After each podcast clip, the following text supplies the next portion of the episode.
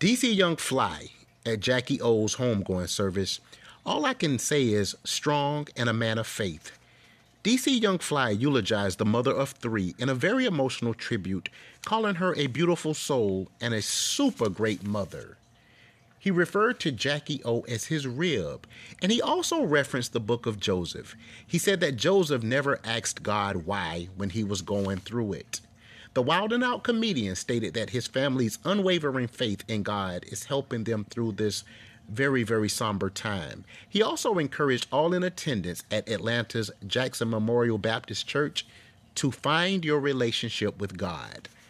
I love you, Jack, he said, and I want these kids to know you had a beautiful soul.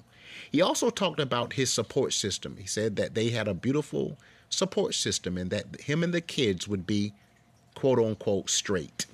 DC Young Fly gave a very moving speech uh, my biggest takeaway um, is the fact that he said, I've been going through trauma all my life. DC seemed like a man who is using his faith to help cope with the tremendous loss of a very beautiful woman who gave him three beautiful children Nova, Nayla, and Prince. These kids are beautiful, man, the comedian then said. He laughed and joked that he would like to have had seven more. The most sad part of this service, this homegoing service, where uh, DC uh, Young Fly seemed as if he was almost too strong, was the part where he was surrounded by family and friends and he closed her casket for the last time. That was extremely hard to watch. Jackie O, real name Jacqueline Smith, died on May the 31st.